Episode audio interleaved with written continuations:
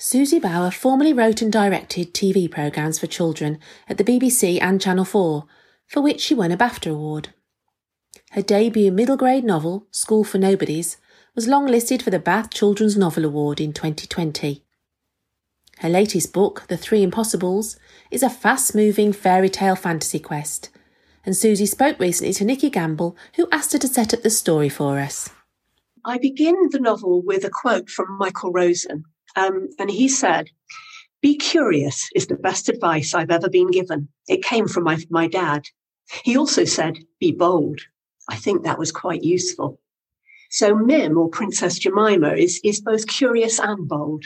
She has what she calls an inquiring mind, although her gloomy governess, Foggy, calls her nosy. She's also bright and determined, but she lives in a house of secrets. That's such a good opening. And I love that you started with uh, the first of your epigraphs there. And curiosity, I, it's a really good place to start. So Mim, uh, um, as you said, she has an inquiring mind. The place that she's happiest is the library. You should describe that library to us because it she can't quite read everything. yes, it is her favourite place. Um, she says that it smells interesting, and some places just do smell interesting. It's a big tower. Um, it's completely circular. And she feels as if when she's standing at the bottom of it and looking up at the glass ceiling, it's like she's in an upside down telescope. And all of the walls going round and round and up and up are lined with books. And the A's are at the very, very top and they work all the way down to the X, Y, and Zs at the bottom. And because Mim is only 11 and she's not very tall, she's only really been able to read the books up as far as Y, and she only can reach a few of the Ys. So she knows a lot about zombies and vampires, but she doesn't know anything about the books further up. And it's her greatest wish that she can climb up one day somehow and get to read the other books. Yeah. She's a lonely girl brought up by a rather dispossessing governess uh, who she calls Foggy, Miss Fogarty. But perhaps we should say something about why she's so lonely. Uh, the story starts on the winter solstice, December the 21st. It's called Curse Day. Why is it Curse Day? Because 11 years ago, on the day of Mim's birth, a curse was cast on her family she doesn't know about it. She only knows that the day is called the catastrophic day of the curse or the day of the catastrophic curse. Um, nobody will answer her questions about it. And that's another of her huge wishes in life. She wants to find out what happened, who laid the curse, what is the curse, what happened. Mm. I do love the way that she's always going around saying, "I well, I've got an inquiring mind." She says to everybody. Uh, I suppose we'd call her an autodidact um, she's educating herself because her governess isn't doing it really. In fact, there's a wonderful bit where she talks about the education that she's getting from her governess, and it's pretty dull stuff. I wondered whether when you were at school, you had an education that invited curiosity, and were you a curious child? My education was very patchy because I lived in eight different houses and I went to seven different schools before the age of 13. So I never followed one direct curriculum through, basically. And I guess what always attracted my, my, my, curious side was the arts. I love to dance. I love to write. I love to uh, paint and draw. And that's all stayed with me, even in, till my advanced age now. Mm. Mm. And I also think that if your curiosity is nurtured, um, it's a bit like a plant. If it's given a good environment, then it will flourish and you'll want to find out more and more and more. If you are in a position where people are not encouraging you or even actively discouraging you, then you're likely, your curiosity is likely to fade. Mm. So it's very lucky for Mim in, in the story that she does have one friend at the beginning of, of the story, which is Smith, the blacksmith. And he encourages her to learn all about blacksmithing. And he's a very wise person. And she also knows she's loved by him. So she does have one tiny area of her life, which is actually positive and constructive. You talked a bit about your curiosities that you had when you were a child. I wondered as you've kind of grown and, and matured, whether some of those things that didn't appeal to you at school, whether you found interest in them in later life or not? I think that I've learned how to deal with the things that don't come naturally to me. For example, talking to somebody on a screen doesn't come at all naturally to me. And I find that quite, quite challenging. But I know that it's something that I need to do and to learn. Um, and it does round you out as a person. And sometimes we find so many more connections than, than we realised when we were children, I think, where things are put into pockets of knowledge for us. And then we grow up and we realize that perhaps the world isn't always organized in those nice, neat pockets. And I noticed from looking at your biography, you've had what might be called a serendipitous approach to the kinds of work that you've done? I've always been a sort of wanderer, and I, I guess it's because of moving so much when I was young. So I, I, wander in the same way from career to career, in a way, I guess. And, and I've done a lot of different things. And I guess, again, I've just kind of followed my instinct with each one. Sometimes, I, as you say, it's been serendipitous and the doors have opened. Um, sometimes, and this takes me back to your previous question. I've had to learn against my natural inclinations um, how to do things. So I used to work for the BBC. I went in as a copy typist in the newsroom and then worked my way up very, very gradually. And I had to learn tenacity and I had to learn a lot of skills that, again, didn't come naturally to me, like becoming a floor manager in news, which is absolutely my worst nightmare. I was the worst floor manager in the entire universe, and my midriff appeared behind Sue Lawley while she was reading the news one day. so yes, um, I've wandered from from career to career, but I think each one has been a new door opening and a new way of of learning skills which I wouldn't otherwise have done. And I guess I came into writing. Well, I've always written and I've always loved writing, but things never really took off for me until probably the last five years. I had written a novel for adults back in 2012 um, with a small press. And since then, I hadn't really kind of done much at all. But then I took a wonderful course with Louise Dean at the Novelry uh, called the Classics course, which was all about children's literature. And for me, it was a complete eye opener. As soon as I began the course, everything fell into place. And the words just flooded out. It was like stepping through the wardrobe into Narnia. It really was. Mm, wonderful. It's so nice when that happens and you you feel that you find your home in some some respects. Um, I should take us back into the story, having gone through that little detour there. And I think before we get to the quest and what the three impossibles are of your title, we encounter the villain of the piece. Uh, because actually Mim's rather uninspiring education with uh, Miss Fogarty isn't producing the results and turning her into the ideal princess. So the king, her father, has a plan. Yes, Mim's father wants her to be basically the perfect princess, everything that Mim naturally isn't. Um, and because Foggy has, in his, his eyes, let Mim down, um, he decides to take on Madame Marionette, although he has some ulterior motive as well because he fancies her a lot. Um, she's a very glamorous looking woman. She appears to be French, but in fact, it's a completely fake accent. And she is cruel. She is just downright cruel. She likes to have dead things around her, as she puts it. And basically, she is a very life denying person. She's the counterpoint to Smith, really. He likes life. She likes death. She collects dead animals. All her clothes are made out of dead animals. And she's surrounded by the color red everything is red. Her room is red. Her fingernails are red. And so you're left with this image of just this vibrant color.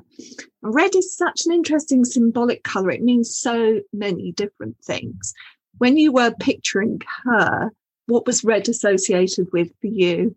I guess, although I haven't thought about this particularly consciously, red came to me and, and it just felt right. But I think that for me, red is warning mm. danger. It's also passion, which is kind of what's happening between her and the king, apparently. but mainly it's, you know, keep away from this. You don't want to get too close to this thing because it could be very, very dangerous. Mm. I'd love to hear the piece of the story where you introduce Madame Marionette. Okay, so here it is. Um, it's called The First Lesson. This is the chapter when Mim meets Madame Marionette, who is actually living down in the dungeons, which have all been painted red. I wake with a start to the sound of the bell tolling nine. It's Christmas Eve, and all I've got to look forward to is my first lesson with Madame Marionette. There are only moments to throw on my dress, shoes, and crown and race along the corridor and down the stone steps to the dungeons. I knock. No answer. Maybe Madam's in her dressing room and hasn't heard me. I knock again, louder. Then I push open the door and walk into the red, half dark room and freeze. Eyes stare at me from every corner. A monkey dressed in a red coat perches on a red chair clutching a banana. Underneath the chair, a snake coils, its jaws open, ready to strike. A tiger crouches by the fireplace, its yellow eyes fixed on me. A grizzly bear rears up on hind legs. Something growls deep and harsh. In slow motion, I back towards the door. Arrete! Madame Marionette steps out of the shadows. She wears a cape made of rusty red feathers and pointy red shoes. A fox's head hangs around her neck, its dull brush tail falling over her shoulder. Her brooch seems to be made of coiled human hair. She smiles her cruel smile and waves her long, sharp fingernails at the animals. My little connection, she says. Look if you wish. And then I see that all the animals are dead, stuffed. I walk among them, my knees trembling. Puma crouches like a black shadow. A tarantula spider with thick, hairy legs sits on a table. Rows of dead butterflies, their bright wings stiff and dusty, are pinned in lines on the red walls. On the mantelpiece sits a row of birds' eggs, each with a tiny hole. Someone has sucked out the baby birds before they can be hatched. Stuffed nightingales are mounted on twigs, their beaks open, only they will never sing again. My little pets, says Madame Marionette. I feel sick. Pets? But they aren't alive. I like to have dead things about me. A fat handbag made of crocodile skin gapes open on the table. Something in the room smells metallic and hot, like blood. I take a step backwards, and Madame Marionette points at me with a red fingernail. Stop and stand still. She walks over to me and bends down so that our faces are on a level. You will learn, Jemima, to obey me, or like these creatures, you will suffer the consequences. What do you mean by that? My voice sounds braver than I feel. When creatures do not obey me, I become bored. She waves a hand at the stuffed animals. Poof, they cannot bore me now. I shiver. She can't have me stuffed, can she? Father would never allow it. Would he? Attention, snaps Madame Marionette. We shall now commence our lessons, starting with déportement. Is that even a French word? Something about the way Madame speaks feels sort of wrong, only I can't work out what it is. She reaches into her crocodile skin handbag, pulls out a thick red book, and hands it to me. It's heavy as lead. I turn it over to look at the title. Maybe it's about something interesting. But the title reads in curly letters The Education and Instruction of Princesses. Before I hmm. can open it, Madame points her sharp fingernail at my head. Take off your crown. Now balance the book upon your head. What? Are you deaf? Madame raises her voice. Balance this book upon your head. The book's even heavier than the crown. It slips off my curls immediately. I just manage to catch it as it falls. Again, the book teeters on the top of my head. I stand as still as I can, my neck stretched up, and try not to breathe. Madame Marionette points at my feet. Now, walk. In slow motion, I take a step forward. This is impossible. The book seesaws. Straight Straighten the back, chin up, shoulders down, snaps Madame Marionette. A princess does not slouch. She walks with her head held high. I stop and glare at her. The book slides off my head. You can't order me about. Madame's eyes narrow. Watch me, little girl. Mm. She's a villainess in the vein of the White Witch from Narnia and the Queen from Snow White. There's no redemption for her whatsoever. None. and I have to say, the King was the one that annoyed me the most. But goodness sake, you stupid man. anyway, while we're talking about fairy tales and mythology, there are two mythic creatures that are part of this story as well. One set is the Mer people. And of course, they have a very long provenance, both in fairy story and in mythology as well. Uh, tell us a little bit about your Mer people and whether you were drawing on any of those older stories. Well, my Mers are probably nothing like the mer people in most fairy stories. Traditional mermaids and mermen do um, act as sirens and they do sing sailors to their deaths. So there is a very nasty side to them potentially. But I think a lot of contemporary mermaid stories tend to make mermaids very kind of cute creatures. And these certainly are not cute. They aren't male or female. Um, they are beings which live in the ocean. They are greedy. They are attracted to precious things.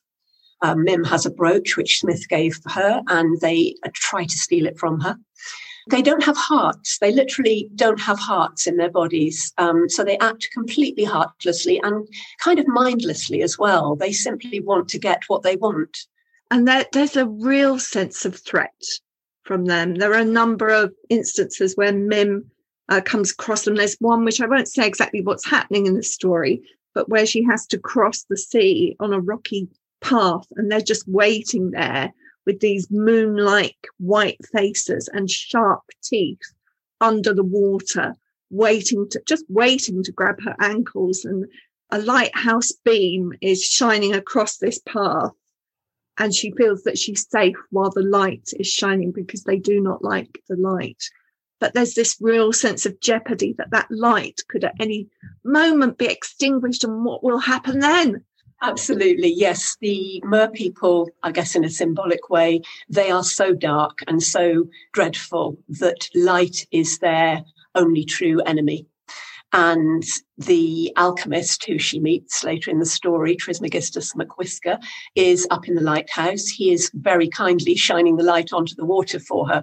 Um, however, things go rather wrong after that. Mm. The other group, I didn't know whether this was purely out of your imagination or whether it did relate to other mythical creatures. You call them the wings, and they're like part human, part black bird of some kind. So tell us a little bit about them. Okay, so the wings are a tribe of bird like creatures. They live at the very top of a great big, jagged, lonely mountain called Black Mountain. And they are a very proud and haughty race. They don't want to have anything to do with humans if they can help it. The king of the wings has a son called Sky. And Sky has been captured by Madame Marionette and imprisoned in a cage in the library.